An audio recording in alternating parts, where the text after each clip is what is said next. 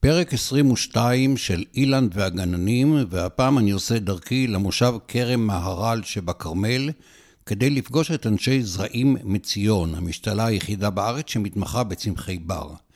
פגישה עם ציון סימנטוב וביתו הילה התבררה כחוויה מכוננת, משום שכאן אפשר אולי לאתר את הכיוונים שאליהם הולכת הגננות הישראלית.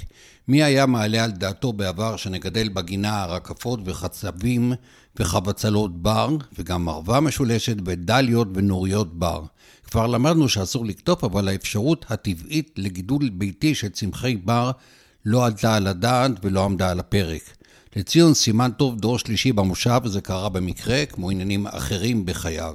וייתכן שכל זה לא היה קורה לולי סללו את כביש 6, חוצי ישראל. ההחלטה לסלול את הכביש באה לאחר התנגדויות רבות של ארגונים לאיכות הסביבה, וקטונתי מלהחליט מי צדק. אבל על דבר אחד אין ויכוח, הכביש הזה תרם תרומה משמעותית לגידול ביתי של צמחי בר. גם משום שהיה אפשר לאסוף בצלים ופקעות בתוואי הכביש, וגם כי סביב לכביש נזרעו ונשתלו צמחי בר מקומיים. ציון סימן טוב היה שם. האם הגננות העברית עוברת תהליך של שינוי ועד כמה זה קשור לגננות בת קיימא? שוחחתי עם ציון והילה וחזרתי עמוס תובנות. אילן והגננים, פודקאסט עצמאי ללא כוונת רווח שמטרתו אהבת הצמח ואהבת האנשים. שתפו בבקשה. עוברים לזרעים מציון.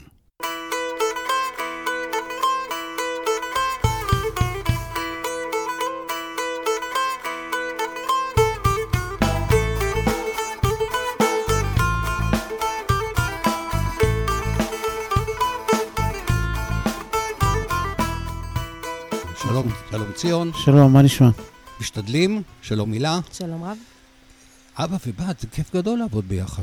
איזה כיף, חבל על הזמן. הכי כיף בעולם. הכי כיף בעולם. ואיך הגעתם עד היום? יש סיפור ארוך, אבל אנחנו לא יכולים להחמיץ אותו. איך הגיעה המשפחה לכרם מהר"ל? זה סיפור ענק, זה... אתה, יש לך כמה שעות. תתחיל. להתחיל? אמ,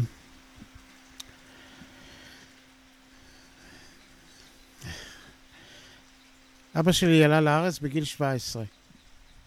אוקיי? הוא למד בחדר בעיראק, והוא היה רב, הוא היה מוהל, וזאת אומרת, למד להיות רב, ו... והצד של הרבנות, הוא אמר, אני רוצה לעלות לארץ ישראל, ואז אמרו לו, מה דעתך להיות הרב הראשי של סינגפור? אז הוא אומר, לא, אני... הוא היה פעיל עלייה. של הקהילה העיראקית של הקהילה בסינגפור. העיראקית בסינגפור. והוא אמר, אני עולה לארץ ישראל, אני... לשם אני רוצה להגיע. הוא אהב מאוד את ארץ ישראל. ובעצם אה, היה להם אה, בית מטבחיים בשוק הגדול בבגדד, ואבא שלי היה שוחט כל בוקר 60 ראש של כבשים, והוא היה, אה, מה שנקרא, מחלק אותם והכול, הוא ידע את כל החלקים של הכבש, מהחלקים הקטנים ביותר עד החלקים הגדולים ביותר, הוא ידע איך לטפל בכל דבר מהם. הוא ידע ממש הכל, הוא למד על כבשים. וזה הוא למד מסבא שלי, זיכרונו לברכה. ו... ואז הוא החליט שהוא עולה לארץ, 35, והמשפחה נשארה בעיראק. בואו נרוץ קדימה, כי אנחנו בסוף צריכים להגיע ל... לצמחים גם. הגעתם ל... אה, לארץ, הוא הגיע לארץ. אה, בשנת 35 הוא התחתן בפתח תקווה. הוא אה, הקים את יוקנעם, גרו בירושלים, בנה את הבתים של בית הערבה, את הרכבת לאל-עריש, ואחרי זה, אחרי קום המדינה, אחרי שהוא היה באצ"ל, והוא פוצץ כמה פצצות רציניות שסילקו את האנגלים מהמדינה, אז אה, הוא עבר לחיפה, והוא היה מנהל של הסוכנות שקלטה את העולים מכל העולם בעתלית. אז הוא היה מנהל שקלט את כל העולים, ויש סיפור מאוד uh, מיוחד שהגיעה האונייה ממרוקו, ואז המרוקאים זה היה מרוקו סכין, ואמרו לו, סימן טוב, אם אתה תהיה בבוקר חי, אז אנחנו uh, נשמח מאוד, השאירו אותו לבד. הגיעה האונייה ממרוקו, תתכונן סימן טוב. אמרתי, אין בעיה, אני בסדר. אבא שלי, בבוקר הם באו, הם שומעים מרחוק צעקות ולא הבינו מה קורה. נכנסו, רואים את כולם רוקדים. לאבא שלי היה פטיפון. הוא שם להם אום קונטוב, עבד אל והאב, ואת כל השירים אה, שהוא הכיר. כולם רקדו עד הבוקר. לא רצו לעזוב את, ה, את המקום. בוא נגיע בוא. לכרם מהר"ל, כי ואז, יש לי הרגשה שהזיכרונות כל כך מציפים אותך, כן. שלא נגיע לצמחים ואז, בסוף. כן. ואז הוא הגיע לכרם מהר"ל. הגיע לכרם מהר"ל, גידל כבשים, חיפש פרנסה נוספת, עם ארבעה ילדים הגיע לכרם מהר"ל. כן, אבל אתה לא מספר את הסיבה שבגללה הוא הגיע לכרם מהר"ל. אה, נכון. זה כן, בעצם בגלל- בגלל... אני אספר שלסבתא שלי היו בעיות בלב. שהיא על שמה, דרך אגב. סבתא שלי קראו לה הלה. ואני הילה, על שמה. היו לה בעיות בלב, ובעצם הם, אה, היא הייתה אמורה לעבור ניתוח. אה, ואמרו לו, תקשיב, לא בטוח שהיא תצא מהניתוח הזה. פעם, גם כשהיו נכנסים לניתוח, לא היה בטוח שבאמת יוצאים. גם היום זה לא בטוח, אבל פעם בכלל. אנחנו מדברים על תחילת שנות החמישים. נכון. אה, ובעצם אה, אמרו לו, תקשיב, קח אותה למושב, תן לה לעבוד את האדמה, תן לה להריח את הצמחים, תן לה להרגיש את, ה, את הפרחים, ואתה תראה שככה היא תאריך לך ימים. אל תיקח אותה לניתוח. וככה הם הגיעו בעצם לכרם מהר"ל. דרך, רק בגלל שהיו לה בעיות בלב ורצו לשפר את המצב נעים. שלה. ואיך הגיעו, הגעתם מכבשים לצמחים? כבשים הוא גידל בעיראק. זה מה שהוא ידע לעשות. כבשים, זה מה שהוא ידע לעשות. ואז הוא ראה שאנשים קוטפים פרחי בר ומוכרים אותם. בכרמל, כשהוא בכ- יצא עם כן, הכבשים הוא היה יוצא לראייה. פה, על הערים של ניר עציון, זיכרון, כל הערים האלה, היה מלא פרחי בר, עדיין יש. נרקיסים, נוריות, כלניות. אז הוא אומר, טוב, יאללה, ניקח את הילדים. והיה אוטובוס שהיה מגיע לכרם מהר"ל בחמש וחצי כל בוקר, והיה חוזר למושב בחמש וחצי כל ערב. זאת אומרת, אם הוא היה נוסע לחיפה, אין, אה, אין טרמפים, אין אוטו, רק אוטובוס, אז זה לחזור בחמש וחצי בערב, אם הוא, אם הוא נסע. אז הוא כתב את הפרחים, ומכיוון שסיפרתי לך שהוא היה בסוכנות, אז הוא היה מיודד של אבא חושי, ראש עיריית חיפה. ראש העיר ראש המיתולוגי העיר של המיתולוגי אה, של חיפה. חיפה, כן. כן. שאני גדלתי על הברכיים שלו, כי אני הייתי בן שנתיים כשכל הסיפור התרחש. אני נולדתי ב-56. ואז שהוא אה, הכיר אותו כל כך טוב, הוא המשיך לספק פרחים לחיפה, והבחושי אמר לו, יש תערוכת פרחים בינלאומית בניו יורק, ואני רוצה את העזרה שלך אם אפשר. הוא אומר, כן, מה אתה רוצה? אני רוצה שתביא לי מלא פרחי בר, את כל פרחי הבר שיש, הכי יפים שיש.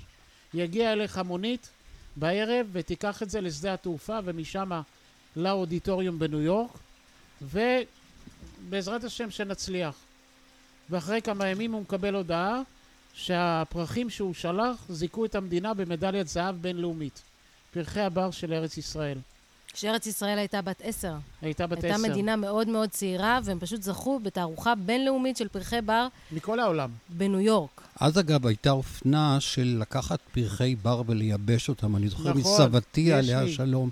נכון. אה, מין אלבום כזה שקראו לו נכון. פרחי ארץ ישראל. יש לי עדיין רקפת אה, בת 30-40 שנה באיזשהו יומן. לדאבוני, הספר הזה, שהיה ספר מאוד מיוחד עם כריכת עץ, כן. נעלם. הוא נמצא באיזשהו מקום. היה גם מיזם שעשה אבא חושי, שבעצם הוא ביקש מהילדים לקטוף פרחים, לייבש אותם ולשלוח עם גלויה לילדים בגולה, כדי להראות להם שארץ ישראל זה מקום שכדאי לעלות אליו, כן. ושזה לא רק מדבר וגמלים, ושיש פה המון המון פרחים. הוא היה איש נפלא. אבא חושי. כן. שנוי במחלוקת, אה, שייך למפאי של פעם, בסדר. מכל אה, כבן אדם, מקום. הוא היה כן. בן אדם נפלא. כן. עכשיו, בקשר למדליה, כן. אני עדיין מחפש אותה.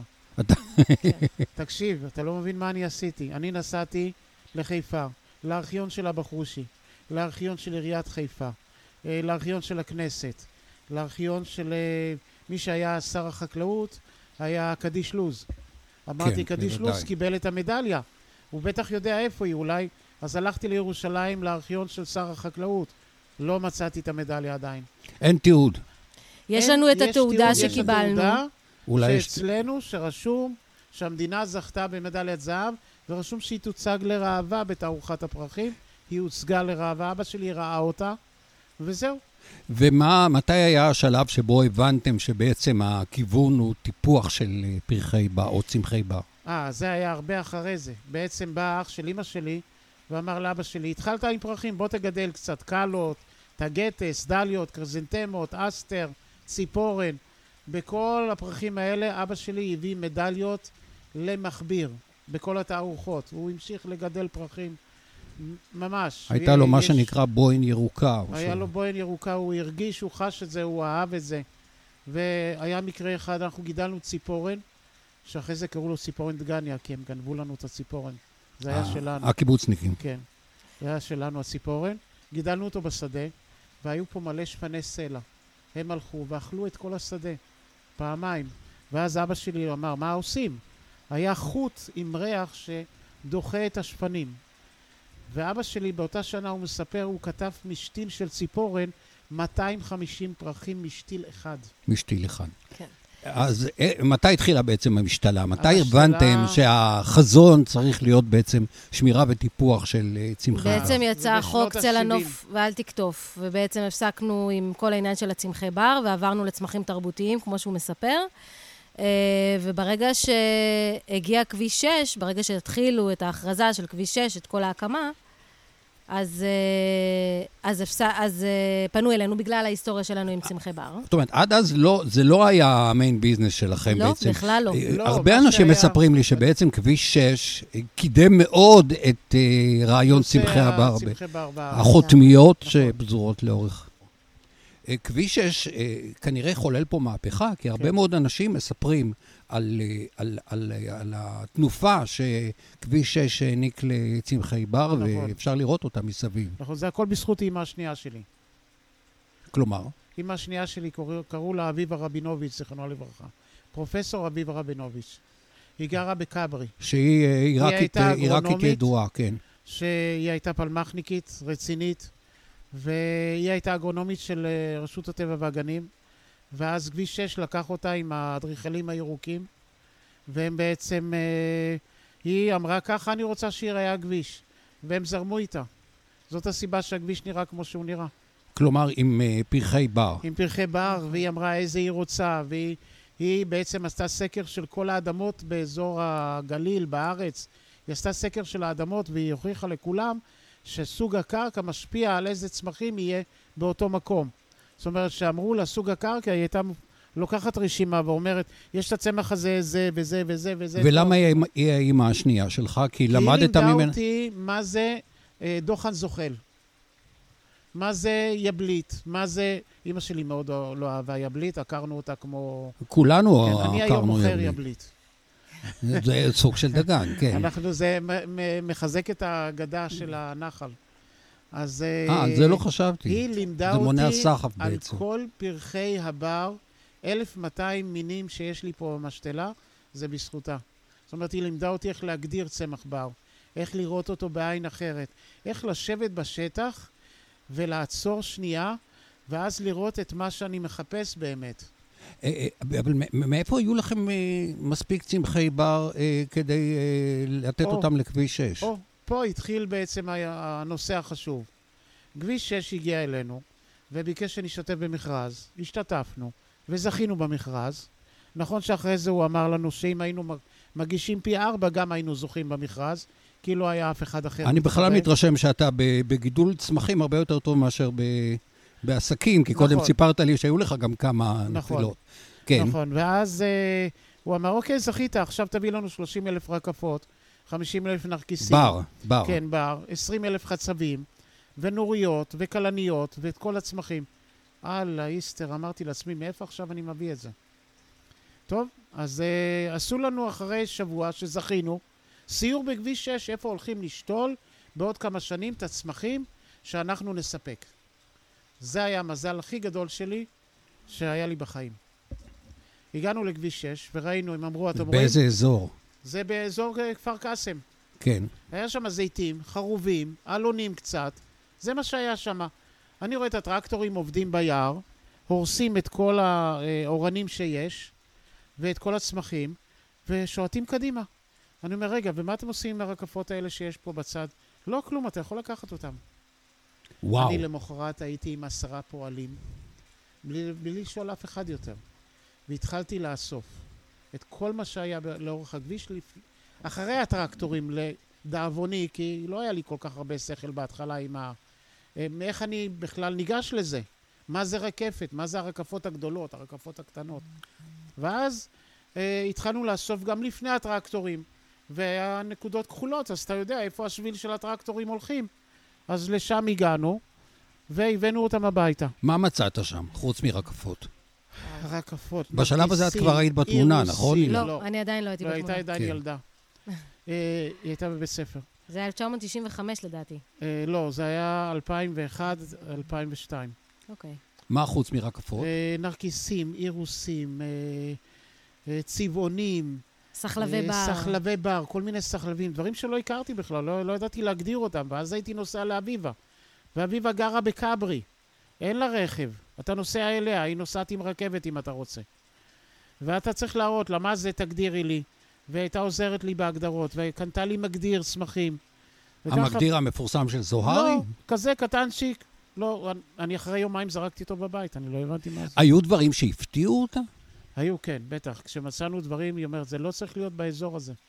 זה לא צריך לחיות פה באזור, וזה ממש אז בעצם אה, אתה גם תרמת למחקר של כן. צמחי הבר בישראל, למרות שאולי כן. זו לא הייתה כוונה נכון, הכוונה לא, זאת לא הייתה המקורית. כוונה, לא, לא ידענו מה אנחנו עושים. לא ידענו מה נמצא בכלל. אף אחד לא ידע כמה יש. אתה זוכר איזה שהן הפתעות מרעישות? אה, מרעישות זה שהגענו לאזור מודיעין, ומצאנו שם רקפת, בת למעלה ממאה שנה, ולא ידענו שהיא בת מאה שנה. רקפת בת מאה שנה? ככה אני הגדרתי אותה. רקפת בת מאה שנה, היא שקלה שלוש וחצי, ארבע קילו, הפקעת. הפקעת שלה, והיא הייתה 35 סנטימטר קוטר, והיא הייתה יבשה, לא היה לה פרחים. ואז באתי הביתה, והתחלתי לחקור ולבדוק. הרקפות הקטנות, רגע, אה, זאת נולדה כרגע. זו, אז אם זאת נולדה כרגע, זאת בת שנה. ואם זאת בת שנה, זאת בת שנתיים. ואז התחלתי לחקור, וההורים משנות ה-50, אתה זוכר שהם זכו, זיכו את המדינה עם מדליית זהב. כן, אז בוודאי. אבא שלי גידל רקפות בבית.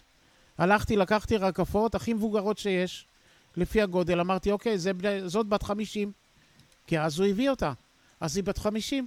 שקלתי אותה כמה היא שוקלת, וככה הערכתי את הגיל של הרקפת. אז עשו על זה באזים בטלוויזיה, בערוץ הראשון, ואחרי זה היה בניישנל ג'אוגרפי כתבו עליי כתבה רצינית. ובכל המקומות ובכל העיתונים נמצאה רקפת בת למעלה מ-100 שנה. היום יש רקפת בת 250 שנה. היא שוקלת בערך... אה, איפה היא, בבית? היא, היא שמה, היא שוקלת 30 קילו. היא כזאת ענקית, בערך 40-50 סנטימטר. לא ידעתי שרקפת אה, היא מסוגלת... יכולה לחיות, אה, גם אנחנו לא. ובאיזה שלב את נכנסת אה, לעבודה במשתלה? את גדלת לתוך זה בעצם. נכון. אני גדלתי לתוך זה, וכל הילדות שלי זה צמחי בר ו- ורקפות, וידעתי כל מה ש... כל צמחי הבר של ארץ ישראל. בעצם אני התחלתי, ברגע שסיימתי את הצבא, הלכתי ללמוד קונדיטוריה. אני הייתי קונדיטורית, בגלל זה דיברתי איתך מקודם על על השולחן, כל הקטע שהייתי קונדיטורית. כן, אה, צריך להסביר שאני הייתי המו"ל שלה על השולחן ורעייתי הייתה העורכת, ואת למד, למדת בדן גורמה, נכון. בחיפה. למדתי בדן גורמה, בחיפה, קונדיטוריה. מקור שביקרתי בו רבות, כן. אה, היה, הייתי שלוש שנים קונדיטורית. איפה עבדת אה, כקונדיטורית? עבדתי בטירת הכרמל ועבדתי בזיכרון יעקב. עבודה קשה נורא, נכון. עבודה. קשה, עבודה לא מתגמלת. היום זה כבר אחרת. היום זה הרבה מאוד אומנות והרבה מאוד אה, כן, אבל אני, אני, אני לפני ותמונות. שנים טענתי שהקונדיטור זה האדם הכי בודד במטבח. נכון. הוא, הוא לא עובד עם כל הצוות, הוא עובד לבד, והוא צריך תמיד לעשות את אותן חמש-שש מנות, שאחת מהן תמיד שוקולד. נכון, והוא מגיע לפני כולם, והוא הולך אחרי שלוש כולם. וחצי בבוקר. כן. בדידותו של הקונדיטור, כך קראתי לזה. כן. אוקיי? וזה היה מאוד קשה. והיה לי גם קונדיטוריה משלי במשך שנה. עד שהבנת שזה לא עסק, אה, כמו כל עד שהבנתי הקונדיטור. שזה לא כן. עסק, שזה לא משתלם. אתה יודע ואז- למה לא משתלם? כי היא כמוני, פדנטית. עם חמאה, עם כל המוצרים הכי טובים שיכולים להיות, זה מה שהיא שמה בעוגה. כן, חמאה גם. מקצרת את ימיה של העוגה. כולם כן. רצו כן. לקנות. נכון. אבל אוקיי, אז אה, אחרי כל הניסיונות האלה, אה, אחרי כל הניסיונות האלה, אבא שלי בדיוק היה לו פרויקט מאוד גדול שהוא קיבל, שזה נקרא כביש 9, שזה הכביש שמחבר בין חדרה לכביש 6 במחלף של באקה, אה, שזה כביש שהיינו צריכים לשתול בו שלושה מיליון שתילים של פרחי בר. איך מתמחרים שלושה מיליון. מיליון פרחי בר? איך מתמחרים? קופצים לבריכה. מתמחרים לא נכון, קופצים לבריכה, קודם כל. מת- מתמחרים לא נכון. כן, ואז חושבים איך אנחנו עושים מזה את המיטב. אה, ובעצם נכנסתי איתו לפרויקט הזה. במשך שנתיים עבדנו ביחד, יום-יום, מחמש בבוקר עד חמש בערב, אה, עם עובדים ועם תאילנדים. ו- איפה בדיוק זה היה? שלושה מיליון שתילים? בין. חדרה לכביש 6. על יד אליכין זה עובר. מה זה, למה שתלו שם? עשו כביש שמקשר בין כביש 4 לכביש 6. והחליטו שהוא בעצם- יהיה מוקף... אה, צמחי צמחי בר. בר, בעצם, ודאי. כשאתה נוסע בכביש 6, יש לך גבעה מצד ימין וגבעה מצד שמאל. המטרה של הגבעות האלה זה להפחית את הרעש שמגיע מהכביש ליישובים הסמוכים. אבל בגלל שהגבעות האלה נוצרו על ידי בן אדם ולא על ידי הטבע במשך מאות שנים, כל גשם יכול ליצור סחף של אדמה. אז בעבר היו שמים כוורות כדי להחזיק את המדרונות. אתה יודע מה זה כוורות? זה כזה מפלסטיק, היו מצמידים את זה לתוך הקרקע וממלאים את זה באדמה, וככה מייצרים כן, את אה, המדרונות. יש לי זיכרון עמום ל- לדבר אה, הזה. שזה גם לא אקולוגי, וזה גם מאוד מאוד יקר. אה, ובעצם ברגע שהתחיל כביש 6, התחילו עם העניין של צמחי בר. הם פשוט שותלים צמחי בר בכביש, שפורסים מערכת שורשים מתחת לאדמה, וזה מה שמעצב את המדרונות. מה שיפה פה זה שבעצם אתה, אתה, אתה לא יודע כמה הושקע בטיפוח של שני הצדדים של כביש 6. נכון. נכון.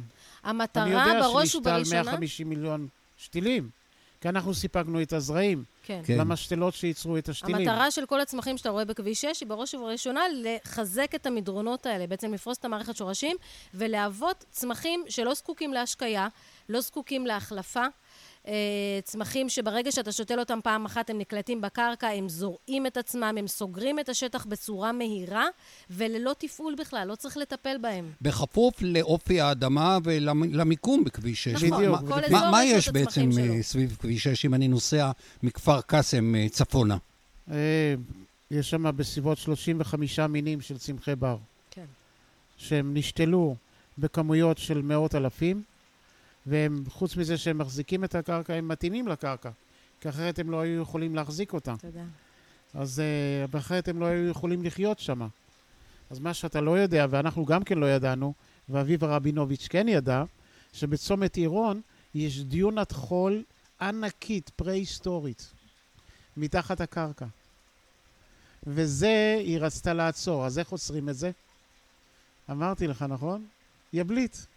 יבליט. יבליט. אגב, יש עדויות אה, תנכיות לפעילות באזור צומת עירון. שישק מלך אה, מצרים כן, במאה התשיעית עשה מסע גדול, כן. אה, ובין היתר הוא מציין, מציין את עירון אה, ואת אה, מסעו אה, ב- מזרחה. כן, בגלל זה מי שמגיע לפנינו זה רשות העתיקות. ואז הם עשו שם מלא עתיקות, היו צריכים לפעמים להזיז את הכביש, לפעמים להזיז כל מיני דברים, לכסות את העתיקות בחזרה. מצאו יש אגב.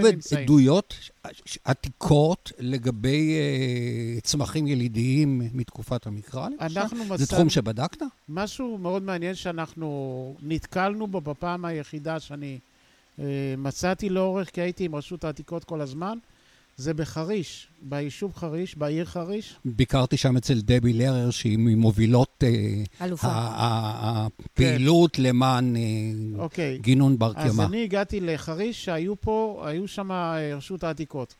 והייתי איתם יד ביד. ואז הגענו למקום, הוא אומר לי, אתה רואה, יש פה עתיקות, יש פה מבנים עתיקים, פה היו כל מיני אה, דברים, אני לא זוכר מה הוא אמר לי, ואז הוא הצביע לי על איזושהי באר. מתוך הבאר יצא אלת המסטיק. אלת המסטיק, אתה יודע, זה צמח. בוודאי, אני טבעי של זוכר ישראל. אותה היטב. איזה מה- עובי מהגליל גזע? המערבי. איזה עובי גזע ראית של אלת המסטיק? עשרה סנטימטר, עשרים סנטימטר. זה שיח, זה אתה לא סוג ראית של אה, 20 בתא. סנטימטר.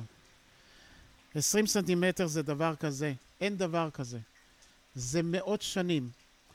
אילת המסטיק היא יוצרת מין מקבץ שיוצא מנקודה נכון. אחת, היא מקסימום יכולה להגיע ל-6-7 סנטימטר עובי גזע. אז אף פעם לא התקרבתי אליה מספיק, אוקיי. כן. אז היה שם 20 סנטימטר גזע. ואני אמרתי לאותו אה, בחור, מאיזה שנה זה, הבאר הזאת? הוא אמר לי, אמרתי לו, אילת המסטיק היא בת מאות שנים, לדעתי. תסתכל איזה גזע, באורך של 7-8 מטר גזע. יצא כן. מתוך הבאר. אה, בואו בוא נחזור למשתלה. אז בעצם, מאז אתם באיזשהו תהליך של איסוף צמחי בר והטיפוח שלהם. אה, לא, אתה מדלג על ההתחלה. לך להתחלה. ההתחלה הייתה שאחרי שאספנו בצומת קסם את הפקעות, אז היה ביקורת. מגיעים לציון לעשות ביקורת. מה הוא רקח לנו? אם הוא יביא לנו 50 אלף רקפות, נראה אותו. ואז הם באו והם ראו את הכל על המגשים. הכל בארגזים. אמרו, ציון, מאיפה הבאת כל כך הרבה פקעות? אמרתי, מי אצלכם? אתם זרקתם את זה לפח, ואני הבאתי את זה אליי. אספתי. אמרו, וואי. אז אנחנו צריכים לעשות, אה, חושבים מה אנחנו עושים, איך מתקדמים, ואז יצרו את החוברת זאת אומרת, הם הרגישו, הם הרגישו שהם שילמו לך יותר מדי כסף. לא, הם הרגישו לא. שהם ש- הם לא חשבו על העומק. הוא פשוט אמר להם, אתם זרקתם את זה, אני אספתי את זה, ועכשיו אני מוכר לכם עכשיו את זה. אני מוכר לכם את זה. אוקיי. אז הם עשו חוברת שנקראת שיקום נופי, שתמר דראל, דפנה אלביץ ועליזה ואביבה עבדו עליה, דניאל מליח, עבדו עליה מאוד אה, קשה. הרבה מאוד נשים חכמות כן. וחזקות, יש כן, לציין. נכון. והם בעצם אה, אמרו, צריך לעשות קודם כל שהאגרונום יבוא ויגיד לנו מה יש בשטח. אחרי זה שיעשו עבודות הצלה. אחרי זה שישמרו על הפקעות. ואחרי זה נחזיר אותם לפרויקט מאיפה שלקחנו אותם. וככה נוצר בעצם חוברת שנקראת שיקום נופי, והיום כל קבלן בארץ מחויב לה, לפני שהוא מתחיל כל עבודה, גם בית. יש לו חוברת שיקום נופי לדעת אם אין ערך אה, טבע מוגן בשטח שהוא כלומר, חוץ לבנות. מהעניין הזה של פקיד היערות ו- כן, נכון. ואישור לכריתת. עצים, נכון. הקבלן חייב גם להיות כפוף להנחיות של של שיקום רשות נופי. הטבע והגנים, נכון. בעצם כמו שהוא צריך לקבל וי מרשות העתיקות שאין עתיקות בשטח, הוא צריך לקבל וי מרשות הטבע והגנים שהשטח נקי מערכי טבע מוגנים. ואם יש ערכי טבע מוגנים בשטח, אז קוראים לנו ואנחנו מגיעים ומצילים אותם בליווי ופיקוח של רשות הטבע והגנים, שעוקבים אחרי כל העבודה יופי. שלנו. מה, מה הצלתם? תני לי דוגמאות להצלות אה, מסעירות. דברים מאוד מאוד מיוחדים שהצלנו. זה כל אירוס. פרויקט יש לו דברים מיוחדים. אנחנו רק בחודש האחרון היינו בפרויקט בשדרות, שהצלנו מתוך 200 דונם שהולכים לבנות בשדרות, הצלנו למעלה מ-40 אלף חצבים. 40 אלף חצבים. כן. כן. ושתלנו אותם בגן הלאומי באשקלון. ו-40 ולפני אלף שבועיים- חצבים היו ב- מתוך ה-200 דונם באיזה 20 דונם, לא יותר מזה. כן. לפני שבועיים היה לנו פרויקט באלעד, שעושים משולש תעסוקה חדש באלעד, ומצאנו שם שום הכרמל. נכון. מה עוד היה שם מה זה נדיר? שום הכרמל? שום הכרמל זה אחד השומים היפים בארץ. יש שום הגלגל, שהוא נראה כמו גלגל גדול, אני יכול להראות לך אותו. אה, שום ענק בקוטר של 35 סנטימטר, ושום הכרמל זה שום שאישה לובשת לחתונה שמלה לבנה, והכתפיים ורדרדות כאלה, ורוד עדין, עדין, עדין, זה שום הכרמל. עכשיו, אני, אני אה, מסתובב, הסתובבתי בהנחייתה של אה, הילה בגינה, וגיליתי כל מיני צמחים שנמצאים אצלי בגינה, אה, כנראה בגרסה היותר מתורבתת שלהם. למשל, מרווה או אחרים. כן. מה מפריע בעצם, ופה אני, שואל, אני רוצה לה- להעביר אתכם יותר, יותר לעניינים של הגינה הביתית, מה מפריע לנו בעצם לשתול או לזרוע צמחי מרפא, צמחי תבלין בגינה הפרטית שלנו, הילה? אמ, אז בעצם יש הבדל עצום בין צמחים תרבותיים לבין צמחי בר. בעצם הצמחים, הצמחים התרבותיים הם צמחים שהם נראים יותר טוב מבחינה גננית, זאת אומרת העלים שלהם גדולים יותר והפרח שלהם יפה יותר, אבל בתמורה לזה לקחו גם את התכונות הרפואיות שיש לצמח, ולקחו גם את העמידות שלו לחרקים, לחיידקים. את הריח. ואת הריח שלו, כן. אה, ובעצם, יש לנו למשל את המרווה הרפואית. מרווה רפואית שמוצאים אותה בכל המשתלות. אם אתה מנסה להשוות את התכונות הרפואיות שלה לבין מרווה משולשת, אתה לא שהיא יכול... צמח הבר המקורי. בדיוק, אמר עמיה, אי אפשר להשוות בכלל את התכונות הרפואיות. מה גם שהמרווה הרפואית אה, קמלה ומתה ובעצם נכחדת הרבה יותר מהר מהמרווה המשולשת. המרווה המשולשת היא מאוד אצלי עמידה. החזיקה בערך 4-5 שנים. דווקא. כן. אבל uh, יש איזשהו עניין שאנשים רוצים שגינה תיראה בצורה מסוימת, ובתמורה לזה מוכנים לוותר על זה שכל ארבעה חודשים הם צריכים להחליף את כל הפרחים בגינה, uh, ושהצמחים שלהם הם לא באמת רפואיים, אבל הגישה היום משתנה, ואנשים, הרבה מאוד אנשים הולכים לכיוון של גינות בר, והרבה מאוד אנשים מבינים שנכון, זה לא פורח לאורך כל חודשי השנה, אבל אף פרח לא פורח לאורך כל חודשי השנה. גם ה... לא הארי שרואים בכיכרות, ב... ביישובים, שהוא נראה מאוד יפה ופורח, מחליפים אותו ארבע פעמים בשנה, ולכן זה, את נראה אני כאילו או הוא פורח. מחליפים אותו או מכניסים אה, פטוניות או דברים אחרים. נכון. אני דווקא פחות אוהב את ה... את זה, זה יותר מזכיר לי תעמולת בחירות של כן. אה, אה, ראשי ערים, אבל זה יש לי הרגשה שיש היום הרבה יותר קשב בקרב גננים חובבים לצמחי בר. נכון מאוד. צריך סבלנות, צריך להבין שצמחי בר זה צמחים שקודם כל לא דורשים השקיה, ויש ביניהם צמחים שאפילו השקיה גורמת להם להיכחד. בעצם צריך אה, לשים אותם במקומות ספציפיים בגינה, צריך לתת להם את התנאי אור שהם צריכים, אבל בתמורה לזה הם ייתנו לכם תמורה שהיא כל כך שווה את זה. וברגע שפרח בר פורח בזמן שלו, ברגע שאתה מריח את הריח של הנרקיס, בזמן שנרקיס אמור לפרוח, ובזמן שיש את כל הסיפורים על הנרקיס, ו... והכל יש לזה תחושה אמיתית, יש לזה תחושה של משהו אמיתי, בניגוד לנרקיס התרבותי, לי באופן אישי מאוד uh, קשה, יש לי אפילו סלידה מהצמחים התרבותיים, בגלל שזה מרגיש לי פלסטיק, זה מרגיש לי לא אמיתי. וזה נכון גם זה לגבי נוריות וגם לגבי כן, uh, כלניות. כן, זה זיכרונות ילדות, אתה יודע, זה... אנחנו בעצם uh, הדור שגדל שאסור לקטוף את פרחי הבר, צריך לשמור כן, עליהם. כן. ואנחנו למדנו את זה בבית ספר. היום חוזרים לזה ומנחילים את זה לילדים, לא לקטוף. הילדים אפילו, אני רואה ילדים שאומרים להורים, אתה רוצה שנקטוף לך את הפרח הזה? הוא אומר, לא, אבא, אסור לקטוף, המורה אמרה שאסור.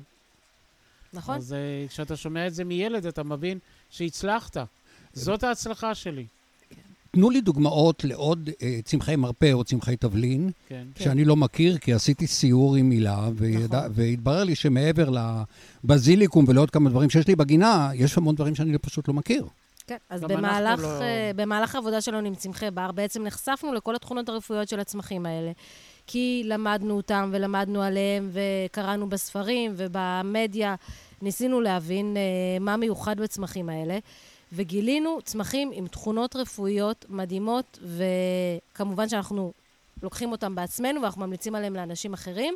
יש למצל, למשל צמח מאוד מיוחד שהוא אחד האהובים עליי במשתלה, שנקרא נפית כפופה. נפית כפופה זה צמח שעוזר בחיזוק הזיכרון, וזה צמח שעוזר בשינה. מי שקשה לו להירדם, או איך קם הוא נראה? הוא נראה, הוא מאוד דומה למרווה. הפריחה שלו היא בצבע אה, סגול, סגול. לילך הוא כזה. מאוד דומה למרבה, עכשיו אני נזכר, רק שהטעם שלו שונה לגמרי. נכון. יש לו טעם קצת של מליסה, אם אתה מנסה להשוות אותו לאיזשהו טעם. עם קצת מליסה, כן, כאלה מקומטים קצת. כן. ומבחינת תכונות רפואיות, כמו שאמרתי, הוא מחזק את הזיכרון והוא עוזר בשינה. מי שקשה לו להירדם או קם באמצע הלילה ולא מצליח לחזור לישון, שלושה עלים בכוס עם מים חמים לפני השינה, וישנים עד הבוקר בלי הפרעות, בלי חלומות. בלי כדורי שינה ובלי בלי שום דבר. כדורי יש שינה. לכם גם... וגם נגד חרדה ודיכאון ש- הוא עוזר. גם נגד חרדה ודיכאון, ובעצם מה שהצמח הזה עושה, אני, לא אני מרדים. מבין שהם לקחתם הרבה מהצמח הזה. אנחנו המון עם לקחנו הצמחים. הרבה מהצמח, ופעם ראשונה שגילינו שהוא נגד חרדה ודיכאון, היה כשנפטרת. מהמינוס, נפטרת מהמינוס כן. שלך בבנק. השתמשתי בעצמי, והגעתי לחיפה, לאיזה פגישה שהייתה, והייתי כולי רגוע, לי, רגוע מה אתה כל ומרוכז." רגוע? מה אתה כל כך רגוע? אמרתי, מה, הכל בסדר, מה אתם רוצים? מה אתם בלחץ? הכל יסתדר, תראו שהכל יסתדר. והכל הסתדר, הכל היה בסדר. ואז הבנתי שזה היה הפעילות. ואז הגיעה לי- אליי אה, אימא לילדה שהיא, אה, יש לה אה, היפראקטיביות. היא הייתה מגיעה לבית ספר והיא לא, הייתה, לא יכלה לשבת בכיתה. אז היא אומרת לי, אני מוכנה לנסות הכל, אני רק לא רטלין וכל זה. אז אמרתי לה, יש את הצמח הזה, בואי ננסה, אם את מוכנה, אני מוכן לתת לך אותו. אז היא, היא צלצלה אליי אחרי יומיים, היא אומרת, המורה צלצלה אליה אח, בצהריים ואמרה, מה קרה לילדה? היא רגועה, יושבת, משתתפת בשיעורים. מה נתת לה? היא אומרת, אני נתתי לה טיפה אחת של נפית על הלשון, זה הכל. וזה הרגיע אותה, והיא הייתה מרוכזת, והיא ענתה לעניין, ועד היום היא ממשיכה עם זה. הילה, יש לכם פה גדילן? אה, גדילן? צמח, אה, או שאני לא הוא זוכר גדל בכל נכון. מקום, אבל לא ב... הצמח... אה, שרביטן. שרביטן. כן, שמונע בעצם סרטן. סרטן, נכון. שרביטן. שרביטן זה צמח שהוא ידוע במשך אלפי שנים, בעיקר בהודו, כצמח ש... שמאוד עוזר לכל מיני מחלות, ובעצם אה, מרכז פיתוח ערבה עשה עליו מחקר לפני שמונה שנים בערך, אה, שבמחקר הזה, אפשר, המחקר מפורסם, דרך אגב, בגוגל, אתה יכול לרשום ולראות את כל המחקר במלואו, ובמחקר הזה הם גילו שהשרביטן מחסל 97% מהתאים הסרטניים. אה, וברגע שהם פרסמו את המחקר הזה, אני העליתי פוסט על אבא שלי ורשמתי שיש לנו שרביטן, אה, ושאנחנו נותנים שרביטן לאנשים, לכל מי שמבקש כבר במשך שנים, וכל מי שרוצה שרביטן מוזמן להגיע אלינו למשתלה במושב כרם מהר"ל ולקבל שרביטן מאבא שלי ללא עלות, אה, וממש בחינם. ב- ובאהבה. התחילה עלייה העלייה לרגל? לרגל, הגיעו לכאן למעלה מ-50 אנשים כל יום, כולם. קיבלו מאיתנו את השרביטן, והדבר היחידי שביקשנו מהם בתמורה זה לעדכן אותנו במצב שלהם. ואחרי בערך חודשיים ועד היום, אנחנו מקבלים פעמיים בשבוע תוצאות פט-סיטי של אנשים, סיכומים רפואיים של אנשים, שהגידול נעלם, שהגידול אה, הצטמצם. אה, אנשים שהיו אמורים להיכנס לניתוח, אין מה לנתח בהם כי הגידול כבר לא קיים. אה, ואנחנו חוקרים את הצמח הזה, אנחנו ממש בתהליך של מחקר רפואי על הצמח, וזה צמח שהוא פשוט אדיר. ואני יכולה להגיד לך שבמהלך הדרך גילינו עליו הרבה מאוד דברים, גם בלי קשר לסרטן. למשל, חמי, אבא של בעלי, הוא ג'ינג'י. ויש לו מין פרונקלים כאלה כל הזמן על הפנים, שהוא צריך ללכת ללין ולהוציא אותם, ו- וכל פעם יש איזה משהו שצריך להוציא ולבדוק. מאז שהוא לוקח את השרביטן, שלוש שנים, הפנים שלו כמו טוסיק של תינוק. אין לו כלום. וגם, הוא היה צריך לעבור ניתוח לקטרקט, והקטרקט שלו נ... הצטמצם. שזה בכלל מדהים אותי בתור אחד שכבר עבר ניתוח אה, אה, קטרקט זה אה. אחד. מדהים, זה גם, אה, לאחותי למשל היו לה בעיות בחניכיים, היה לה דלקת בחניכיים, שפשוט כל החניכיים שלה דיממו כל פעם שהיא הייתה מצרצחת שיניים, ומאז שהיא שותה את השרביטן, אין לה כלום. מה אומרים אה, החוקרים? אני- יש לכם בטח קשר עם לא, זה לא מיטב נכון, הם אומרים הביולוגים. שזה עבודה בעיניים ושזה לא נכון, ויש כאלה אפילו שהעיזו להגיד שהוא רעיל, ובאמת, יש בעולם שרביטן, שרביטנים שהם רעילים. שרביטן זה נקרא אפדרה. יש בו אה, חומר שנקרא אפדרין. בכל העולם יש אותו. ולפני כמה שנים טובות ניסו אפילו לתת את זה לספורטאים, כי יש בו אדרנלין. ממריץ. ואז ממריץ. ועכשיו אה, עשו מחקר, אנחנו גילינו את הכל במשך השנים, גם בירדן, גם בסוריה, גם בלבנון, בתוניס, בכל מדינות ערב חקרו את השרביטן, ורצו לדעת מה המקור ומה ההשפעה שלו. השרביטן הישראלי, מתברר, הוא שונה מהם בתכונותיו. אין בו אפדרין, יש בו 0.5 אפדרין, שזה אה, כלום. והוא לא ממכר, אפשר לשתות, אפשר להפסיק, אפשר לעשות מה שרוצים. הדבר היחידי שהוא עושה, הוא קצת מעלה את דופק הלב, זה הכל. תראה, אנחנו לא רופאים. ואסור לנו להגיד לאנשים כן. להפסיק את הטיפולים הקונבנציונליים, ואסור לנו להגיד לאנשים, מצד שלי זה לא כל כך מזיק. אם, תיקחו אה, את זה, אבל אנחנו אבל אסור לנו. הדבר היחידי. שאנחנו יכולים להגיד, זה שכל האנשים שנתנו להם שרביטן מאז ועד היום, לא היו להם תופעות לוואי, הם הרגישו טוב, המצב שלהם השתפר, ובאמת מי שהתמיד עם זה, תבין שאנשים שמגיעים אלינו, זה, זה בדרך כלל אנשים שכבר אומרים להם, אוקיי, תלכו להיפרד מהמשפחות שלכם, זה כבר נגמר, אין לי איך לטפל בכם יותר, ואז הם פונים לכל הטיפולים האלה. אבל uh, אנחנו ממש הצלנו אנשים שאמרו להם, תלכו להיפרד מהמשפחות שלהם, והם חיים עד היום, ברוך השם. מה עם צמחי מרפא, צמחי- צמחי תבלין אחרים, כן. אה, שאפשר לגדל בגינה הביתית? אז יש המון צמחים שאפשר לגדל בגינה הביתית. ולאו דווקא הזוטה, למרות שהזוטה שלי היא כנראה לא הזוטה שלך. אה, יכול, נכון, יכול להיות. הזוטה, אה, יש לה תכונות רפואיות מדהימות להורדה של לחץ דם ושיפור מצב הרוח. ויש את הציטרה הוורודה שהיא עוזרת בשיעול וגרון וכל מה שקשור למערכת הנשימה. ויש את האזוב המצוי, שזה מלך צמחי המרפא, שהוא בעיקר למה שקשור לכאבי ראש זה וסחרחורות. בעצם זעתר. זה זעתר. נכון, צמח הזעתר. זעתר זה לא צמח. זעתר זה תערובת. זה גם זה תבלין. גם תערובת. זעתר זה תערובת. אבל אני גם קונה סוג של אה, צמח זעתר שמאוד דומה לא, אתה לא קונה לאורגנו. זעתר. אתה קונה תערובת. לקחו אזוב מצוי, ציטרה ורודה וקורנית, הוסיפו להם סומק, שזה אוגבורסקאי. לא, אני מדבר על הצמח, לא על התערובת. לא, כשהוא קונה זעתר במשתלה, זה נקרא אתה זעתר. לא קונה זעתר, אבל זה לא אזוב. מצוי. אין, אז מה- אין, לא אז. מה אני קונה? אתה קונה אזוב מצוי, אני קונה אזור מצוי. נכון. כן. אוקיי. מה עוד מהמבחר אה, שלכם? מה עוד מהצמחי מרפא? כל הזמן אנחנו מגלים על עוד אה, צמחים. אני אגיד לכם, אה, לי באופן אישי חשוב צמחי מרפא שיחזיקו כל השנה, לא, צמחי תבלין שיחזיקו כל השנה, כן. כי חלקם לא שורדים. לדוגמה, קורנית, או בת קורנית לא שורדת לי, אבל נכון. קורנית כי הם עם עלים- מתורבתים. עם עלים יותר דקים, יותר קטנים, כן. שורדת את החורף. זה גם תלוי איפה בארץ אתה שם את זה, באיזה סוג של אדמה. קורנית למשל אוהבת את האדמה הכי קשה והכי לא נעימה, ואת התנאים הכי קשים. אם אתה תשקה. קורנית יותר מדי, היא פשוט לא, אה, לא תצליח לך והיא תמות מזה. אה, הצמחים, צמחי הבר הרב-שנתיים, אם מגדלים אותם בגינה, הם נשארים ירוקים לאורך כל השנה, ובעונה שלהם הם פורחים. אה, רוזמרין למשל, מה שיש לי כן. בגינה זה רוזמרין אה, בר, לא. זה לא. אתם אה, מפילים עליי מכות מכל הכיוונים. אני לא אומרת שזה לא רוזמרין בשום, טוב. אה, ב- אני לא יכול להגיד בשום, כן?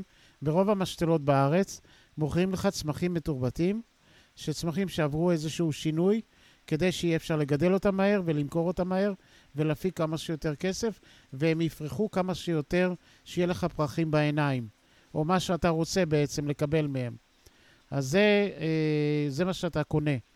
כמו שאמרתי לך, הקורנית, הז- הזוטה, האזוב מצוי, מה שאתה קונה, הם לא עתידים לשרוד יותר מהעונה הזאת או שתי עונות. למה? כי אחרת לא תחזור לקנות עוד פעם. נכון. תכף נגיע ל... ל... ל... אני רוצה להגיע לעניין של הפרחים גם, כי עוד לא דיברנו עליהם, אבל ספרו לי, א- א- איך מתנהל היום-יום במשתלה שלכם? קודם כל, אני רוצה להגיד שה... ש- כי אתם כנראה המשתלה המפורסמת בארץ, אה, כן. כי ככה זה נראה. החלטנו, החלטנו פשוט אה, מי מנהל לכם, אגב, את הדיגיטל? בטח את אני. בעצמך. הילה ואמיר. בן זוגה. הנה, כן. הוא הגיע בדיוק. כן. כן. אה, איך הגיע מתנהל. יום-יום במשתלה? יום-יום מאוד מאוד שונה. זה מאוד דינמי, זה קמים מאוד... בבוקר אה, אה, עם שיר קמים מנדולינה בלב? בבוקר למשהו אחד, ובאמצע היום אנחנו משתנים למשהו אחר, כי זה מה שצריך. כל פעם יש פרויקטים ברחבי הארץ, אנחנו מגיע מתכננים. טלפון. מגיע טלפון, ואני צריך 20 קילו תורמוסים, ואני צריכה, יש לי, לבעלי יש אה, סוכר גבוה, ואני צריכה לעזור לו, מה אני עושה? אולי אתה יכול לתת לי איזשהו פתרון. אז כמובן, אני חייב להדגיש שהכל זה המלצה, אנחנו לא רופאים, לא מרפאים, לא כלום, וההמלצה שלנו, אנחנו בעצם אה, מגשרים, אנחנו בעצם שליחים. היא יודעת על תרופה שהיא השתמשה ועזר לה, ולך תשאל אותה. תספר לך מה עוד בדיוק. יכול לקרות במשך היום? אתם אני- עוש- אתה יוצא ואתה מגלה צמח. איזושהי תמורה בצמח שלא כן. צפית אותה, נכון. לטוב או לרע? נכון, נכון. בדיוק. פשוט אה, לפעמים באמצע היום מצלצלים אנשים, ואומרים לי, אתה יודע, הצמח הזה שנתת לי, אני לקחתי אותו, והיה לי אה, ביומות וכל מיני דברים, והם נעלמו, יכול להיות שזה מהצמח הזה? אני אומר לו, מה לקחת עוד? הוא אומר לי, שום דבר, רק שתיתי את הצמח. אז אומר, אז יכול להיות שזה מהצמח הזה. ואז אני אומר למישהו שאמר לי שיש לו מיומות או כל מיני דברים, תנסה את הצמח הזה, מה קורה? וככה הגענו למסקנה ש-20 אנשים שזה קרה להם אותו דבר, סימן שהצמח עזר להם. וזה בעצם מסקנות על ידי ניסיון של אנשים. בכלל, איזה תובנות הצטברו אצלכם לאורך השנים? הרי או. אה, היום אתה מביט בזה בצורה שונה לחלוטין לגמרי, ממה. שאיבדת היום בזה אני, קודם. כשמגיע אליי בן אדם, פעם לא עשיתי את זה, אני אומר לו, "אה, אתה חייב לספר לי את כל הטיפולים הרפואיים שעשית. יש לך לחץ דם, סוכר, מתח, אה, כל מיני דברים רפואיים שיכולים להשפיע ולהתנגש, ואני לא רוצה שזה לא, יקרה. אני, אני מתכוון יותר גם לתובנות אה, לגבי הגינה. לגבי הגידול כן. עצמו. אז אה, לגבי הגינה, קודם כל, כל, מי ש, כל אחד שנכנס לפה, אנחנו שואלים אותו ישר איפה הגינה ממוקמת. כי אנחנו חייבים להתאים לו את הצמחים שמתאימים לאותו אזור. זאת אומרת, זאת אומרת, אני לא הרי אה, כלניות אה, צפוניות נכון. נכון. לכלניות בתל אביב. בדיוק, שאני- אני נכון. גם לא אתן לבן אדם שגר על ההר, אני לא אתן לו חבצלת החוף. כי גם היא לא תצליח אצלו, וגם אסור מבחינת אה, אה, הכלאות ותערובות. אה, ובעצם הבן אדם מגיע לפה, אומר, אוקיי, יש לי גינה, אני רוצה לעשות פינת בר. אז אנחנו מסבירים לו על כל הצמחים, מסבירים לו על התכונות הרפואיות של הצמחים כדי שהוא יבחר גם לפי זה. אה, אומרים לו איפה לשים את הצמח, אם זה בשמש, אם זה בצל. אנחנו נותנים באמת יחס אישי לכל אחד שנכנס אלינו למשתלה. כל אחד מקבל מאיתנו סיבוב, ואנחנו מסבירים ואנחנו מראים, אה, ומתאימים לו את הדברים שמתאימים לו. אז איך בעצם אה, מצליחים לטפח גינה שבה חלק מהצמחים, אני למשל קניתי תורמוס, עברה העונה והתורמוס כמעט נעלם, מה עושים? הוא נעלם, אבל הוא הזרה את עצמו והוא ינבט לך שוב הוא בשנה הבאה. את עצמו, אתה עוקר את השתיל, זורק אותו לפח, אתה לא צריך אותו יותר. ומה אני עושה בינתיים עם שום הקרקע? דבר, אתה יכול לעשות מה שבא לך, כי לזרע של התורמוס יש שעון ביולוגי.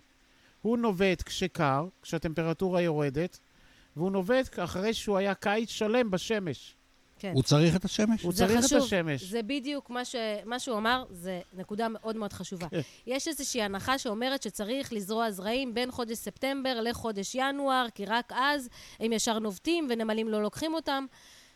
אם אנחנו מסתכלים בטבע? על צמחי בר, זאת הנחה שגויה. כי אם אנחנו מדברים על צמחי בר, צמחי הבר מפילים את הזרעים שלהם עכשיו, בחודשים מאי, יוני, יולי, זה הזמן שהזרעים נופלים על הקרקע.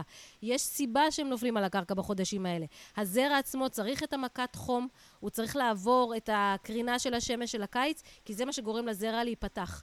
ומי שיזרע זרעים של פרחי בר עכשיו, ולא בספטמבר, יקבל פריחה הרבה יותר משמעותית באביב הקרוב. נכון שהוא לא יזרע אותם עכשיו ויקבל את הפריחה עכשיו, הוא יקבל את הפריחה רק באביב הבא, אבל בעצם הוא יקבל פריחה הרבה יותר טובה ונכונה. עם זה יש לי אגב הצלחה מסחרת בעיקר עם כובע הנזיר, שנעלם, ועם הסתיו פורץ חזרה. ומתי הוא מפיל את הזרעים? כנראה שעכשיו. בעוד שבוע. נשארו לי עוד שרידים אה, של כובע הנזיר, נכון. אבל קראתי באיזשהו מקום ש... נדמה לי שאתה מצוטט בו, שיש אה, פרחי בר שאפשר לגדל גם אה, בעונות שמראש הן לא העונות המתאימות מבחינת הבר, נכון, אבל בטיפוח זה אפשרי. נכון. נניח, אנחנו הולכים לשדר את, ה... את הריאיון הזה בסוף חודש מאי, איזה פרחי בר היית מציע לגדל? גיאופיטים או זרעים? כל- אפשר, אה, קודם כל, אה, את כל הצמחים הרב-שנתיים. פרחי בר רב-שנתיים, שהם. פרחים, הם מרווה שהם משולשת, לוטם, אזוב מרווה, מצוי, זוטה, זעתר, קורנית, ציטרה ורודה, אה, לא הארי. פיגם. לא אה, הארי, יש לו. הארי בר? יש לו הארי בר, ודאי. שהוא לא רב הארי שנתי. של התנור, שהוא אמיתי אמיתי. הוא גדל גם כן, אה, הוא גדל גם באזור ירושלים, בכרמל, בכל מיני מקומות בארץ הוא גדל. אה, דם המכבים, כל, כל צמח שאתה רוצה, שותלים אותו עכשיו, והוא כל הקיץ ייתן פריחה. טוב, הילה יצאה להביא את הילדים שלה מהמסגרות, מה שנקרא. כן. איזה עוד פרחים אתה מגדל פה, ציון? אה, אני בעיקר אה, מנסה להתמקד בגלל, מכיוון, כן, שבתי היקרה החליטה לקחת את העסק על הכתפיים שלה, וזה לא מה בכך, זאת אומרת, זה מאוד מאוד משמעותי. גם מאוד מרגש, מאוד נכון? מרגש, מאוד מאוד מרגש, כי אני בן אדם, אני בן אדם של אה, חברה, של בן אדם אחד. אני המנהל, אני מוציא את החשבוניות, אני עושה את העבודה, אני נוהג, אני משקה את המשתלה, אני עושה את הכל. יש לי עובדים אה, תאילנדים שעובדים במשק ועל אה, 100 דונם חולשים, אבל בעצם אני זה שמפקד עליהם. ולהעביר את הפקודות, ל- את הפיקוד למישהו אחר, זה לא קל. והעברתי אותו, ואני מאוד שמח שעשיתי את זה. אז אני מתפנה לצמחים שהם נדירים זאת ובסכנת אומרת, הילה- הכחדה. הילה מתעסקת יותר בשיווק וב- שיווק ובניהול, ואתה יותר אה. במשחקים. אני יותר במשחקים שראית פה. היא אמרה לי, אבא, יש לך שבוע לעשות את המקום הזה גן עדן? אז עשיתי אותו גן עדן. מה עשית? אני. רואה שיש... אה, אה, בנינו אה, בריכות, שמעתי שאתה הולך לבנות עוד בריכה עכשיו. נכון, נכון, עוד בריכה גדולה. בנינו בריכות כי אני אוהב דגים. אני לא דג אותם, אני אוהב אותם. בנינו אה, בריכות של אה, סתם ליופי, ואז לאט לאט נרקמה התוכנית מה עושים. התוכנית שלי הייתה אה, כבר 30 שנה לבנות פה גן עדן. אמרתי, גן עדן, כניסה לגן עדן צריכה להיות כניסה מרשימה, נכון? אז עשיתי את השער הזה, לקחתי מהרומאים את הדוגמה לשער שהם עשו, ועשיתי את השער... כן, אני צריך לתאר שבאמצע המשתלה יש שער אה, לפי כללי הבנייה העתיקים, כולל אבן ראשה. נכון. אתה בנית את זה בעצמך. אני בניתי את הכל בעצמי. והכל לקחתי, איך עושים? קודם בונים פיגומים, ואז... לא בונים שום פיגומים. פשוט מתחילים מלמטה, לא מלמעלה. כן, אבל איך מגיעים לשלב שבו מכניסים... אה, את אה, האבן ש- הראשה. כן. אה, היה שם פיגום. בעצם, אני לקחתי, אה, אתה יודע מה זה גלגל של צינורות השקיה? כזה כן. גדול? כן. לקחתי את הגלגל הגדול של צינורות ההשקיה, אה, והוא היה פיגום. והוא היה פיגום.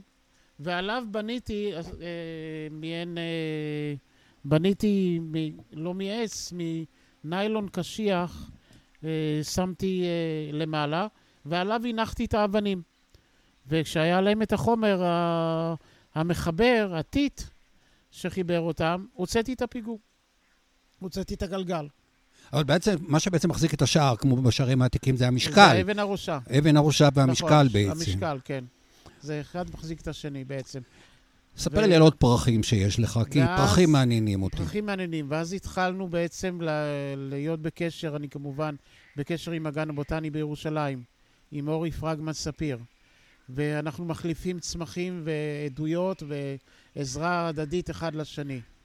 ואיזה כיף הצפרדעים, אתה שומע אותם? כן, אני uh, צריך לומר שאנחנו מקליטים בלב המשתלה, ויכול להיות שיש לנו רעשי רקע שהם של צפרדעים, אבל האמת היא שגם צפרדעים לא כל כך מהר רואים. כן. נעלמו הצפרדעים נכון. מחיינו. אז uh, אנחנו מגדלים צמחי בר שנמצאים בסכנת הכחדה. וכל פעם יש אספנים בארץ שמגדלים ומטפחים ועוזרים לטבע שלא ייהרס, וגם אנחנו עוזרים לו ביחד עם, אה, יש אה, לפעמים עם רשות הטבע והגנים, ולפעמים פשוט כי אכפת לנו. ואנחנו מגיעים לפרויקט ומבקשים אישור לאסוף קצת זרעים לטעמנו, ולגדל אותם ולהרבות אותם, ואחרי זה לתת אותם לרשות הטבע, שהיא תחזיר אותם לאזור מחיה הטבעי שלהם. וככה בעצם יש לנו אגרוסטמה עדינה, ויש לנו אירוסים מאוד מיוחדים מה זה אגרוסטמה עדינה? אגרוסטמה עדינה זה אחד הפרחים היפים שיש בארץ לדעתי. היא פורחת בצבע ורוד, לילה, לבן, מדהים. רב-שנתי. כמו, לא, היא חד-שנתית. היא נראית כמו שמלה של כלה. כן. מדהימה. ואיפה מצאתם את הזרעים? קיבלנו את הזרעים, לא מצאנו. קיבלנו מהגן הבוטני כמה זרעים והתחלנו להרבות אותם לאט-לאט. עד שיצרנו שיש לנו היום בערך 500 עציצים של הצמחים איך האלה. איך אתה מרבה אותם? ב- ב- עם, עם ב- זרעים. עם זרעים, ומה קורה אחר כך? אוסף את הזרעים. אפשר לייחר אותם גם? לא, אי אפשר, כי הם צמח uh, חד-שנתי. אז זה צמח שאי אפשר לייחר אותו. אנחנו אוספים את הזרעים כל שנה, וכל שנה יש לנו יותר ויותר. שנה הבאה, למשל, יהיה לנו רבע דונם. מהצמח. ובשלב מסוים אתם מתחילים למכור אותם, את זה, כן. גם לשווק אותם. ואז השיווק הוא גם כן אה, לפי אזורים בארץ, איפה היא חיה, איפה היא הייתה, אה, כי היא צריכה את הסוג קרקע שמתאים לה. וככה התחלנו למשל שושן צחור. זה היה פרויקט אה, מדהים. לילי. לילי. אני זוכר שמי שגילה אותו זה חוקר בשם נוח נפטולסקי, לפני המון המון שנים. כן. אז הלילי הזאת... שהיא דרך אגב רעה לחתולים, לא ידעתי. כן, היא רעה לחתולים. ידעת את זה? נכון, אני יודע. אה, בעצם אה, יש, אה, היה מפקח ברשות טבע והגנים, שהיה מנהל של מחוז צפון, מנחם אסף שמו, ומנחם לימד אותי גם כן כמו אביבה, הרבה מאוד צמחים, צמחי בר. אז אתה אספת את השושן הצחור ה... הוא ביקש ממני, היה כן. את הקטע של לבנות את מנהרות הכרמל. פרויקט ענק, לאומי, בינלאומי, חבל על הזמן. מנהרה באורך של 11 קילומטר. זה מדהים שיש בארץ. אני פגשתי וראיינתי אגרונום אה, בשם חנוך בורגר, ח... כן, שהיה מעורב בזה. כן, גם אני. ולמדתי שכניסה ויציאה נכון. למנהרה נקראת פורטל. נכון, כן. פורטל. אז uh, מנחם אמר, אני רוצה להחזיר את השושן לכרמל. והוא בא לחבר'ה של המנהרות, אלה עם הכסף, ואמר להם, אני צריך 100 אלף שקל. אמרו לו למה? הוא אמר, אני רוצה להחזיר את השושן. אמרו לו, למה, למה שאנחנו ניתן לך להחזיר את השושן? מה אתה רוצה? זה עולה לנו מיליארדים. אז הוא אומר, אז אוקיי, אז אתם לא תמנו את המנהרות.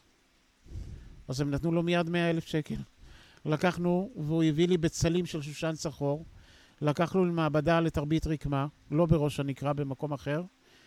קיבוץ נעוריי, דרך אגב, uh, כן. אוקיי, ואז עשינו ריבוי, עשינו עשרת אלפים בצלצולים של uh, שושן צחור מהכרמל, ושתלנו אותם לאורך המנהרה גם מלמעלה, בשכונות uh, של דניה, בשכונות של, uh, uh, נו...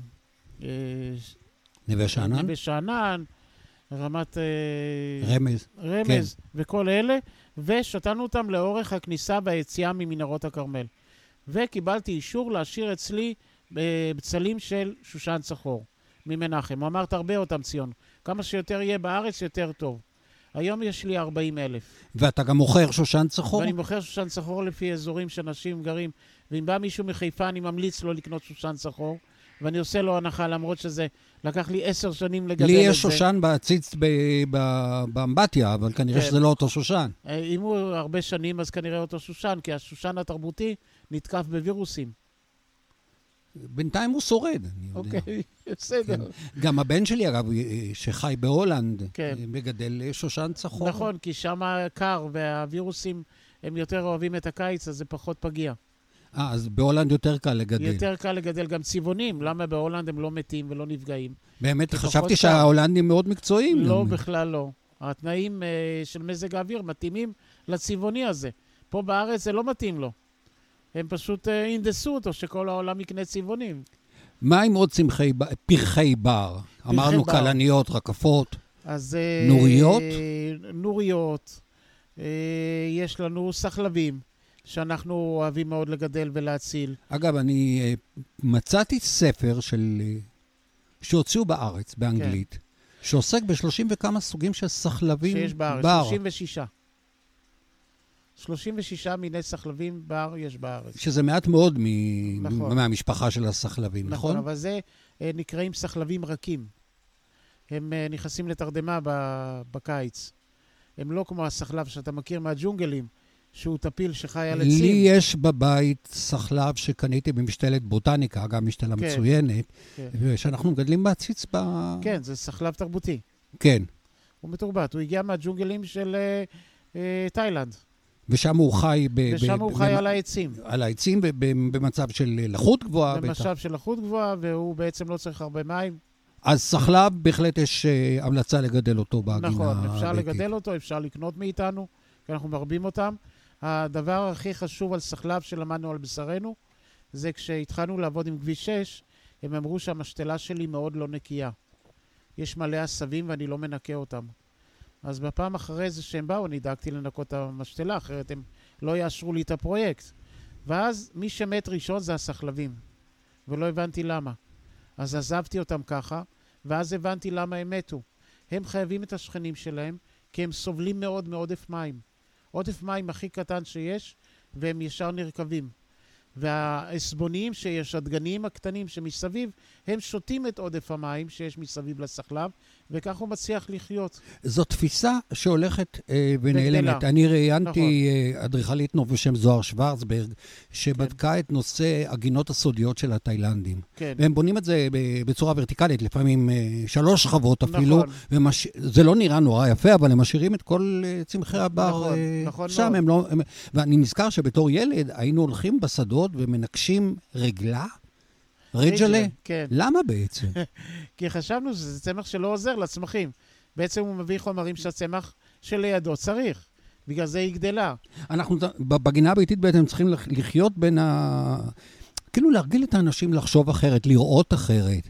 נכון. אני למשל כבר מזמן לא מוציא צמחים, ובטח לא מגרף עלים. נכון. אבל, יש, אבל זה, זה הכל אה, תפיסה מאוד, מאוד מודרנית. ועניין של הבנה שבארץ יש אולי, אולי, עשרה מיני צמחים שתלטניים, מה שנקראים. נגיד שיבולת שועל, אה, חובזה, אה, ברקנים למיניהם. חובזה שתלטנית? אה, לא... כן, היא, חובזה היא צמח שתלטן מאוד מאוד חזק, מאוד אגרסיבי. אתה מדבר היא... על שתלטנים מצמחי הבר. מצמחי הבר, שהם בעצם יוצרים עלה מאוד גדול, שיוצר צל ומונע מזרעים אחרים לנבוט. כי יש צל. ואותם חייבים לעקור, או לדלל לפחות. ואותם חייבים לעקור, או לדלל, נכון. אז בעצם התפיסה זה להשאיר את הצמחים האחרים, כי הם עוזרים לנו, ולהוציא אותם אה, דקה לפני שהם עושים זרעים. גם, המק... גם במקרה של יבלית. כן, דקה לפני שהיא עושה זרעים. כן, תוציא אותה, היא בסדר שם, היא חיה איפה שהיא צריכה לחיות שם. יש סיבה מסוימת שהיא נמצאת שם. מה אפשר לקנות אצלך למי שרוצה לקחת את הגינה שלו ולהעביר אותה איזשהו תהליך של אה, יותר ויותר מעבר לצמחי בר. לעשות ורסיה לגינה. לאט לאט, עם, בתהליך. עם, אנחנו חסידים של תהליכים. בגינה. אוקיי.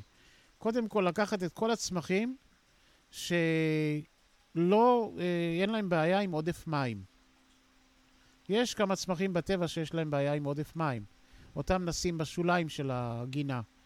ורוב הצמחים בטבע אין להם בעיה עם עודף מים. אז לקחת אה, דווקא צמחים שאין לה בעיה, כי ההנחה היא שאנחנו משקים את הגינה שלנו לעיתים תכופות. נכון, אנחנו יותר מדי משקים, לא צריכים, להש... לא צריכים להשקות.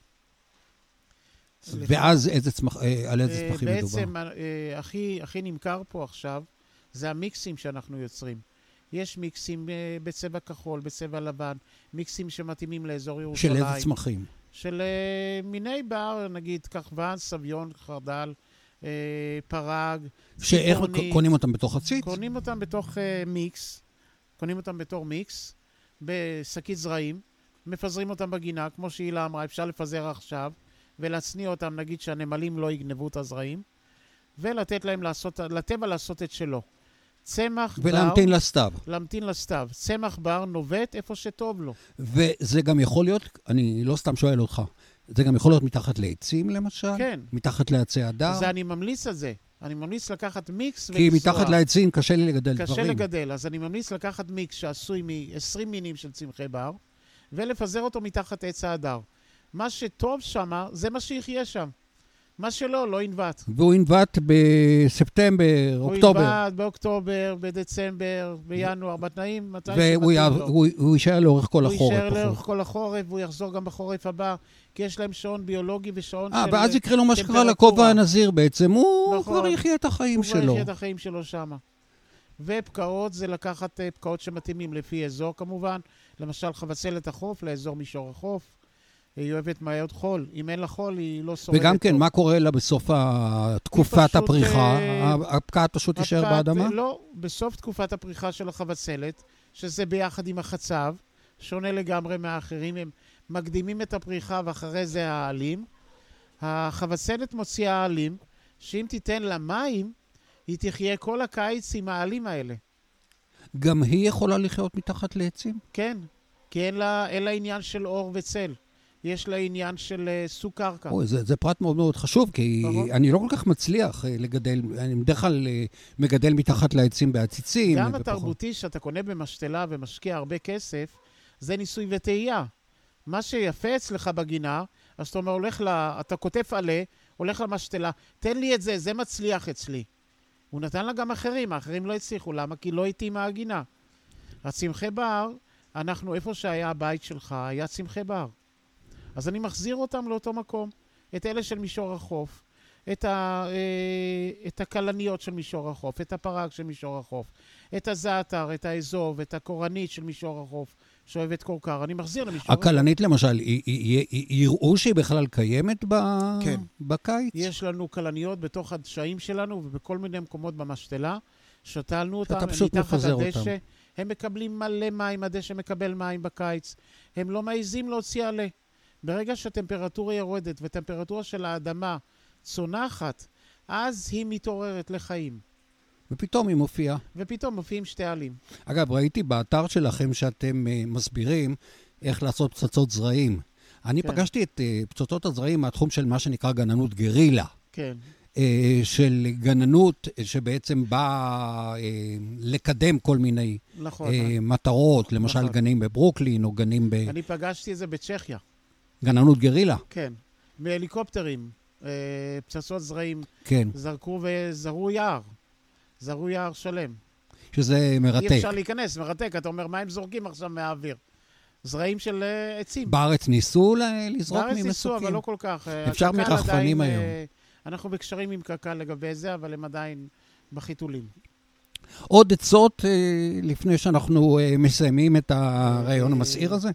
תמיד... אה, חוץ מזה שאני כבר אומר לך שוב, שאני מקנא בך גם על ההישגים וגם על הזכות הגדולה שיש לך לעבוד עם הבת שלך בעצם. כן, זה, זה זכות ענקית, וזו חוויה בלתי רגילה. וזה לא רק עם הבת, זה גם עם החתן שמתאים את עצמו, וכשהיא הכירה לי אותו בפעם הראשונה, היא אמרה לי, אבא, סליחה, אבל הוא, הוא מגדל נחשים. החתן שלך, האשכנזי. כן. כן. אז אמרתי, ברוך השם, אחד נורמלי. כן. עכשיו הוא כבר לא מגדל נחשים, הוא מגדל ילדים. אבל הוא אוהב טבע, שזה... הוא אתה- אהב טבע לפני הוא שהוא אהב פגש את טבע הבת לפני שלך. שהוא פגש, כן, כי מי שאוהב נחשים אוהב טבע. נכון. מגן על הנחש זה, מה, זה האויב שלנו, הכי גדול, איך אתה מגן עליו? אה, זה תפיסת עולם אחרת, תפיסת עולם שונה לגמרי של אנשים ומאז כאלה. החתן שלך הצטרף בעצם. ומאז הוא הצטרף ועברנו קשיים לא קלים. אה, אה, חינוך. זאת אומרת, חינכנו אחד את השני איך להתנהל, איך בעסק. לעבוד ביחד. איך לעבוד ביחד, איך כל אחד בתחום שלו, כל אחד עושה את התפקיד שלו. וככה בעצם צריך להתנהל עסק בריא. שיש לך מזכירה, ויש לך מנהלת, ויש לך עובדים, ויש לך מטרה, ואתה צריך uh, לעבוד בצורה הזאת, אחרת אתה לא תצליח. אחרת אי אפשר לשרוד בתור חקלאי. אני החקלאי היחידי במדינה שיש לי כמעט 100 דונם של פרחי בר. אין דבר כזה. יש לי 10 דונם רקפות, וחצבים, ונרקיסים, ונוריות, וכלניות, ואתה אומר, מה, בשביל מה אני מגדל את זה? בשביל כל הטבע של ארץ ישראל אני מגדל את זה. בשביל שאנשים, הטבע יחזור לאיפה שבנו בית היום בחריש, או בהרצליה, או בשדרות. אספנו את כל החצבים בשדרות, שתלנו אותם על הגבעה, גבעת האחים זה נקרא. זה, יש שם אה, מצפה שדרות. חצ- שתלנו שם בערך 5,000 חצבים.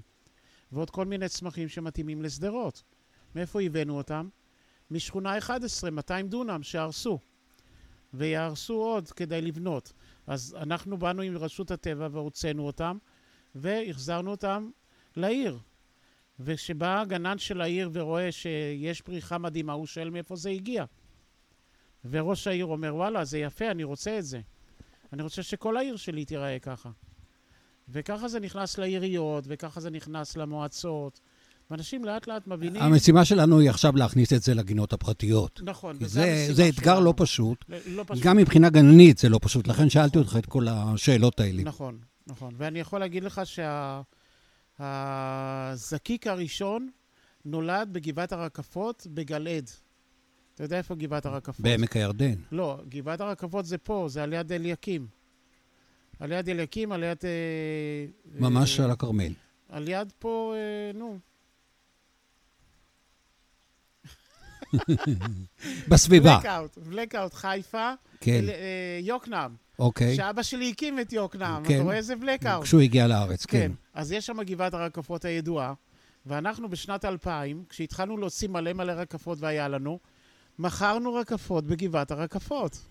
ואז ראינו 100 אלף איש שבאים לראות רקפות. אמרתי, אלה הקהל שלי, לפה אני רוצה להגיע.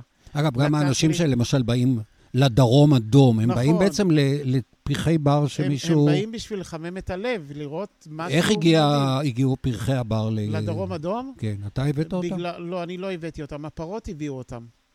עשו מחקר בעידודי, שאיפה שיש פרות, יש כלניות. למה? כי למה? הפרות אוכלות את כל המתחרים של הכלניות, שזה דגנים וחובזה והכול, והם לא אוכלים כלניות. הם לא אוכלים כלנית. הם וככה אוכלים בעצם... את כל המתחרים, אה, אה, כן. וככה הכלנית משגשגת. זה קצת מזכיר גם את התרומה של העז השחורה נכון. היערות, נכון? בדיוק, העז השחורה אוכלת את כל מה שיש למטה ביער, ואז השריפה קשה לה להתפשט. רק אה, הבינו את זה מאוחר מדי, אחרי נכון, שכבר היו כאן כמה נכון, שרפות. נכון. ציון, היה אפשר להמשיך לדבר ולדבר בטח, ולדבר, ושוב, אה, אני מלא הערכה ומלא הערצה לדברים שאתם עושים. תודה רבה שהתארחת בפודקאסט שלי. שהתארחת אצלי, אה, אה. אני בטח אגיע שוב. תודה אוקיי. רבה ולהתראות. להתראות.